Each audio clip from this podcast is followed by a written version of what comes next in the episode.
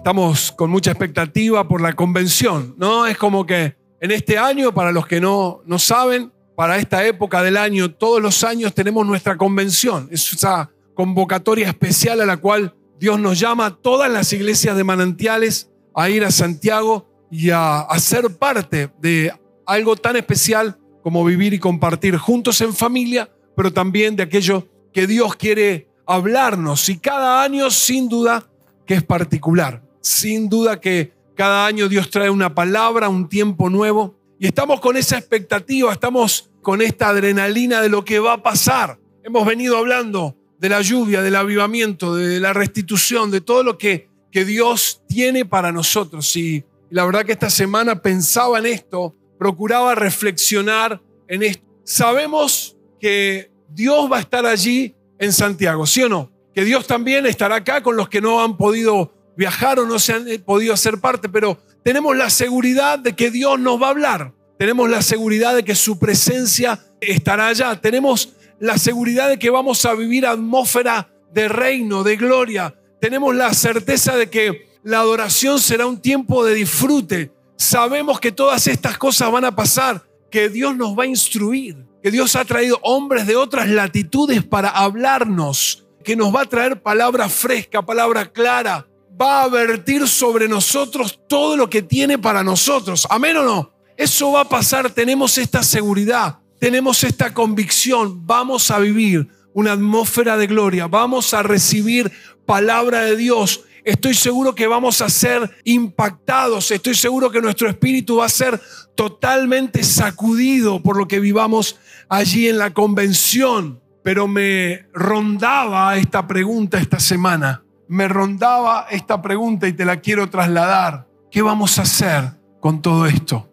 ¿Qué vamos a hacer con todo eso? No me quiero venir de sobrepeso espiritual. No quiero venirme solamente lleno no quiero que solamente sea una experiencia que lo va a hacer, que vengamos y digamos qué lindo lo que pasó, lo que compartimos en los hogares, porque cuando vas a la casa y tenés esa mesa de reino, ese compartir, ese disfrutar, escuchar lo que Dios hizo, le habló, la mirada del otro sobre la misma palabra, wow. Pero no quiero que quede en experiencia, por lo menos quiero hablarte de lo que me pasa a mí, quiero compartirte esto. No quiero que nos quede solamente en la convocatoria del 2023 y por momentos hasta tengo temor. ¿En qué sentido? Tengo temor de que Dios nos ha dado tanto, Dios nos ha compartido tanto. ¿Qué vamos a hacer con eso? Déjame que te traslade esta pregunta. ¿Cómo vamos a hacer entonces para que esta convención realmente sea distinta para nosotros? ¿Cómo tenemos que hacer si hubiera respuesta para que no quede otra vez en la hermosa experiencia en los días que nos dieron de vacaciones, en el tiempo que pasamos allá, en lo que pudimos hacer o no, en lo que pudimos compartir, en lo hermoso que vivimos. ¿Cómo hacer? Y este es el pensamiento que me venía a la cabeza y que quiero compartirte. ¿Qué necesitamos para que esta convención, para que esta convocatoria no quede solo en eso, una convocatoria más, un fin de semana más, sino que sea el momento de la experiencia transformadora con el Espíritu Santo, sino que marque para nosotros realmente una instancia donde digamos, no solo recibí, estoy siendo impactado, estoy siendo impactada, estoy siendo transformado por lo que Dios está haciendo en mí y con esa certeza volver. Esto se va a empezar a ver en mi casa esto se va a empezar a ver en mi trabajo. Esto se va a empezar a ver en mi familia. Dios nos asegura que va a estar y que nos va a dar. ¿Qué vamos a hacer nosotros con todo esto? Lo más simple y así va a ser. Porque para nosotros Dios nos da para que demos. Lo que traigamos no solamente es para nosotros, sino para que con esa generosidad que la recibimos, de gracia recibimos, de gracia damos. O sea que ahí ya tenemos el primer parámetro. No es solo para nosotros, sino que lo vamos a dar. Pero que hay en el medio de ese recibir y pasar. Y esto quiero dejarte para que pienses, elabores esta semana y te vayas con esto. Se me vino este pasaje de Mateo 9, 14 al 17. Quiero decir que hoy te voy a hablar que vamos por una gloria mayor. Mateo 9, 14 al 17. Un día se acercaron los discípulos de Juan y le preguntaron, ¿cómo es que nosotros y los fariseos ayunamos, pero no así tus discípulos? Jesús contestó, ¿acaso puede estar de luto los invitados del novio mientras él está con ellos? Llegará el día en que les será quitado el novio, entonces sí ayunarán. Nadie remienda un vestido viejo con un retazo de tela nueva, porque el remiendo fruncirá el vestido y la rotura se hará peor. Ni tampoco se echa vino nuevo en odres viejos. De hacerlo así, se reventarán los odres, se derramará el vino y los odres se arruinarán. Más bien, el vino nuevo se echa en odres nuevos y así ambos se conservan. Pasaje interesante. ¿Qué tiene que ver con esto? Estamos hablando y quiero decirte que quiero sembrarte tres cosas de las cuales entiendo esta semana. Vamos a caminar, vamos a rumiar, vamos a pensar que son las que nos van a depositar en la convención con una actitud de no solamente vivir la experiencia, sino que esa experiencia nos transforme. Otra vez, no solamente vivir lo que vayamos a vivir, que ya sabemos será glorioso, sino que esa experiencia realmente me dé vuelta como una media, transforme mi vida. Y está este relato que Jesús se le acercan los discípulos de Juan el Bautista y se sumaron los de los fariseos que andaban por ahí. Interesante porque es probable que la motivación de los discípulos de Juan haya sido buena, ¿no? Che, ¿por qué nosotros ayunamos y los tuyos se la pasan de asado en asado. Capaz que puede haber habido ahí una cuestión de envidia, ¿no? Y ahí los, los discípulos de los fariseos religiosos que se quisieron meter, creo yo, para sumarse al reclamo, pero le dijeron, ¿por qué nosotros ayunamos, guardamos y, los tuyos no? Es Jesús simple, ¿no? Quizá alguno de nosotros hubiese dicho, anda a preguntarle a Juan. Medio así como, anda a preguntarle a tu líder, ¿no? No sé que acá no hay esa intención. Anda a preguntarle a tu pastor. Él, Jesús, obviamente con, con esta intención de enseñar, de sembrar, de hacer crecer. Da un ejemplo que para ellos era bien entendible, quizás pareciera básico, pero les quería enseñar, ¿no? Y siempre Jesús con este deseo les quería enseñar. Dice, si estamos de fiesta y está el novio, ¿vamos a estar ayunando? Y para ellos era muy claro, porque las fiestas judías duran varios días, son de celebración justamente y tienen que ver con la alegría. Es imposible, si hay fiesta no podemos estar ayunando, le dijo Jesús. Y por otro lado les habló del remiendo nuevo, una tela nueva en un pedazo de vestido viejo. Primero, para la moda queda para la mona, ¿no? Si ponemos un remiendo en un vestido queda horrible, pero después cuando eso se lave va a fruncir va a tirar y se va a romper y va a ser peor, al igual que los odres, ese recipiente de cuero que se usaba en la antigüedad para colocar el vino. El odre viejo, duro, rígido, no puede recibir el vino nuevo porque el vino nuevo va a provocar que se reviente el viejo. El vino nuevo va a provocar que se rompa y se pierden los dos, le dijo Jesús. Primera cosa entonces que entiendo que tenemos que trabajar esta semana, deshacernos de lo viejo.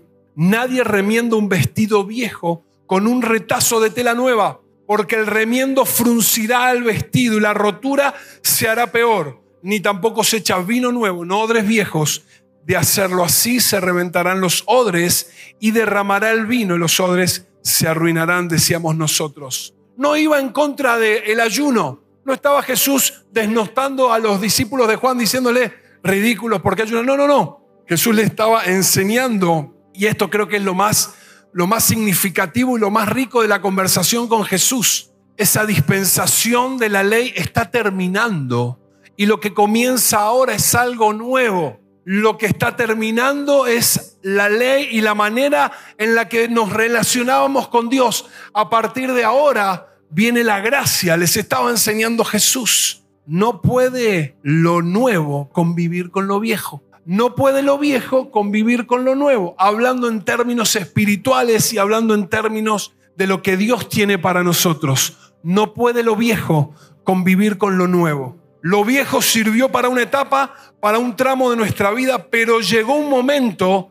que las situaciones, las circunstancias cambian, se modifican y nos toca acompañar esos cambios. Ahora, no hablo, hablo de cambios de forma, hablo de cambios de manera, no de principios que son los que la palabra nos enseña. Y pensando en esto, leí hace un tiempo, yo les había comentado, sigo a este japonés colombiano que se llama Yokoi Kenji, no sé si alguno lo conoce, y hablando él de la disciplina, dijo esto y me pareció interesante. No voy a hablar de la disciplina, pero voy a tomar un concepto con respecto a esto de dejar lo viejo. La disciplina, dice él, es la consecuencia de la organización, la limpieza y la puntualidad. Pero el concepto que quiero tomar con respecto a esto de lo viejo y lo nuevo es esto de la limpieza. La limpieza no en lo estrictamente de ser limpios, de lavarnos, sino la limpieza desde la mirada de no acumular, desde la mirada de sacar, deshacernos, de eliminar. Tiene que ver con que todo lo viejo ocupa un lugar que no lo usamos hace tiempo, pero que ahí está por las dudas. Esa campera que nos compramos hace 10 años, la usamos dos inviernos, pero ahí está, ahí está. ¿Viste? No la volvimos a usar. Ni la sembramos, ni la regalamos, ahí la tenemos. Sé que los hombres me van a entender, pero ¿viste cuando viene? No tengo ropa, no tengo nada para ponerme. Si yo entro, ¿no? Entro al vestidor y digo, y miro el mío, hay algo que no anda bien. Hay una matemática que no me resulta. ¿Por qué no sembramos? Digo yo, ¿por qué no regalamos? Y vemos, ¿no? No tengo nada que ponerme. Bien. Limpieza en cuanto a no acumular, a sacar, a deshacernos, a eliminar todo lo que es viejo en nuestra vida y ocupa un lugar. Jesús les estaba diciendo, si piensan como la ley les enseñó a pensar, si quedan anclados a esa instancia, no van a poder vivir, no van a poder recibir esta vida de gracia, que de hecho para muchos fue así. Muchas veces nos aferramos a lo viejo solo por el hecho de que en algún momento esto fue inútil y nos sirvió. ¿Qué se ha tornado viejo en nosotros? ¿Qué se ha tornado viejo en vos? Y acá quiero hablar puntualmente en nuestra relación con el Espíritu Santo, en nuestra relación con Dios. Porque creo que se afecta esto, se afecta toda nuestra vida. Si nos quedamos en esto, nos quedamos y nos anclamos, y esto es también la advertencia de Jesús, quedarte anclado o anclada a un tiempo de transición te va a impedir recibir lo que Dios tiene para vos, lo que Dios tiene para nosotros. Entonces pensaba, la forma en la que nos relacionamos con Dios, ser estructurada, carente de frescura, carente de libertad, llena de legalismo y religiosidad, y no me refiero a los hábitos, y no me refiero al método, porque eso es bueno y nos sirve. Es más, nos ayuda. Pero muchas veces no nos damos cuenta que caemos en una rutina legalista y religiosa que nos impide perder la frescura y estar atentos a lo que el Espíritu Santo tiene para decirnos ahora, a lo que el Espíritu Santo te está queriendo decir. No, no, no, no me va a hablar cuando ore, me va a hablar cuando abre a la Biblia. No, no puede ser que este pensamiento solo me va a hablar en la Biblia el Espíritu Santo tiene muchas maneras de hablarnos. Pero a veces estás viendo una película y no te pasa que decís, esto, Dios me está hablando en una serie. ¿Sabes qué pensaba? El Espíritu Santo no perdió la capacidad de ser creativo, no la dejó en el Génesis. Dios habló y el Espíritu ejecutó. Y ese poder de vida, pero también ese poder creador que Él tiene, sigue estando. Por lo tanto, en la comunicación, en el hablarnos, nosotros tenemos que estar atentos a lo que Él nos quiere decir, nos quiere impartir y nos quiere mostrar. A veces me habla a través de mis hijos, de un pensamiento de algo que ellos me dicen. Entonces te quedas pensando, te quedas regulando. Hoy tenemos que pensar qué hay viejo en nosotros, qué hay viejo, qué se está quedando ahí en nuestro armario, en nuestra despensa, espiritual que ha envejecido, que ha pasado y tenemos que sacarlo de ahí. Aquello que se vuelve rígido. Ahora vamos a cambiar. Vamos a cambiar ahora la manera de ser el grupo fe. Nos llamábamos célula cuando estaba el pastor Edinson. Y qué bien nos iba con el pastor Edinson. Ahora vamos a cambiar, ahora vamos a hacer esto. Creo que ahí está el gran tema nuestro y de la iglesia. Digo nuestro en lo personal y de la iglesia en general que cuando nos quedamos con las formas es lo que el diablo más aprovecha. Sí, quédate ahí, seguí con eso. Y no es que no hay bendición y no es que Dios no hace, pero estamos hablando de que vamos hacia una gloria mayor. Estamos hablando de que queremos recibir ese vino nuevo y el tiempo que viene de Dios. Pero si el odre es rígido, si el odre no tiene la capacidad de ser flexible en recibir lo que Dios quiere de la manera que Dios quiere y como Dios nos lo quiera dar, dice el relato, se rompe el odre y se pierde ese tiempo de Dios. Y obviamente que para recibir lo nuevo hay que soltar y hay que aprender a soltar lo viejo. Dice Isaías 43, 18, lo hemos estado recordando. No se acuerden de las cosas pasadas, no las traigan a memoria. Filipenses 3, dice Pablo, pero me concentro únicamente en esto. Olvido el pasado y fijo la mirada en lo que tengo por delante. Fíjate que aún las dos cosas, Pablo estaba hablando de sus cualidades que tan buenas eran, pero que para lo que venía no le servían. Estaba dando su currículum vitae y todo lo que esto tenía, pero para lo que venía dice, me concentro únicamente, olvido y fijo la mirada. Isaías le estaba hablando al pueblo de que no se acordara de aquello que Dios abrió un camino ahí en el Mar Rojo. Dios abrió el Mar Rojo, pasaron en seco y dice, ya está, eso ya pasó, fue buenísimo, fue espectacular, pero ahora en este desierto hago algo nuevo.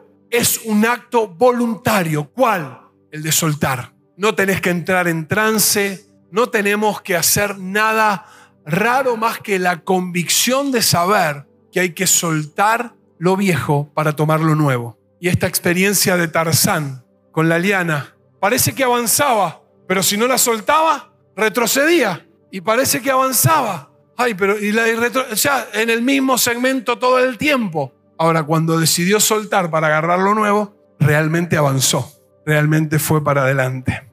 Y esto es el espíritu que te dice hoy, lo viejo que debes soltar, lo viejo que debemos dejar ir, lo viejo que cumplió un ciclo. No es desechar, no es decir no sirvió, no, no, no, eso nos trajo hasta acá, gloria a Dios. Eso nos permitió caminar hasta acá, gloria a Dios. Ahora es soltar para lo nuevo que Dios quiere darnos. Segunda cosa, lo humano debe morir.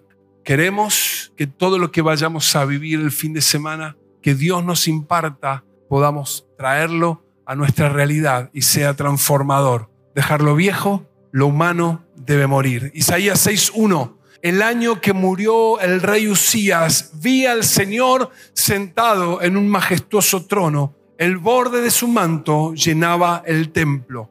Una imagen, una experiencia que tuvo Isaías que a alguno le, le gustaría tener. Después él sigue describiendo en lo que fue ese escenario. Él vio el cielo literalmente. Se abrió el cielo para él y pudo ver a Dios sentado en el trono, sentado en un trono majestuoso. Toda la escena celestial que se le reveló literalmente. Pero acá este escenario se da y él empieza diciendo, el año que murió el rey Usías, vi yo al Señor. Por lo tanto es necesario que el rey humano muera para que podamos ver al rey del cielo.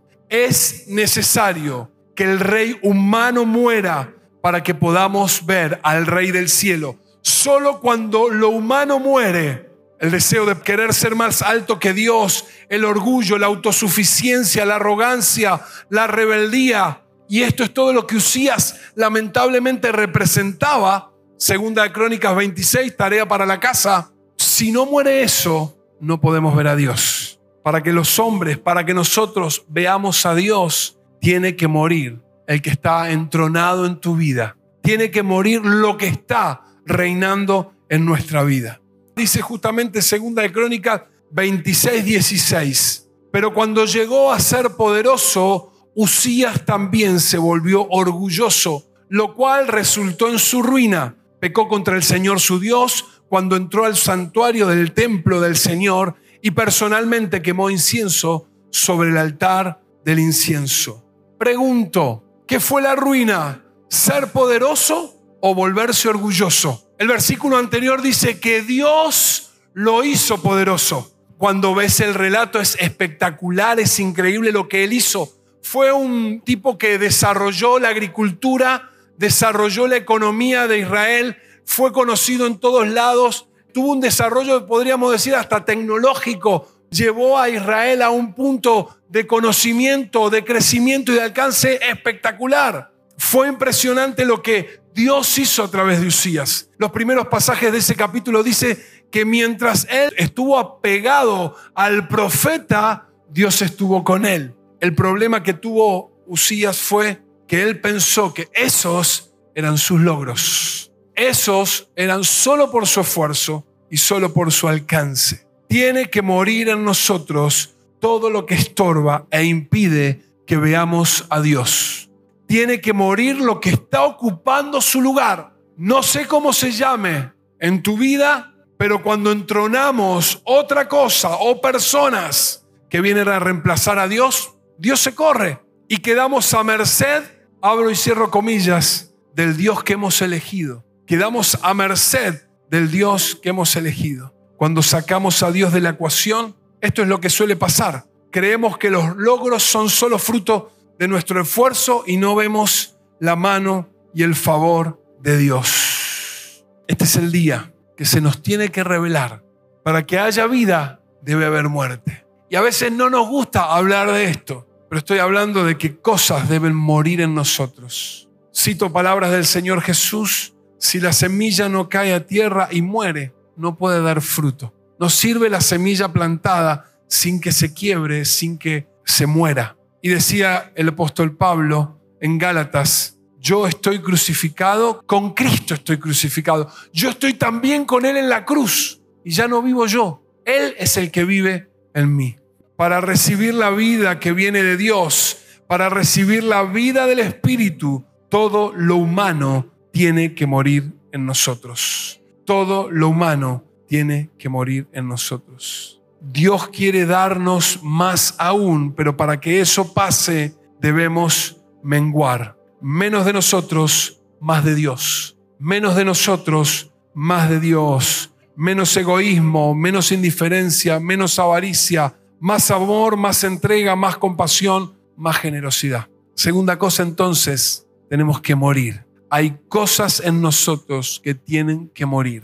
Hay anhelos, situaciones y tomamos el ejemplo de Isaac, como Abraham fue a sacrificarlo porque Dios le había pedido. Dios se lo devolvió, pero él tuvo la intención, la capacidad de saber que si Dios lo pedía, iba a ser lo mejor para él. Dice Pablo, nosotros somos el sacrificio.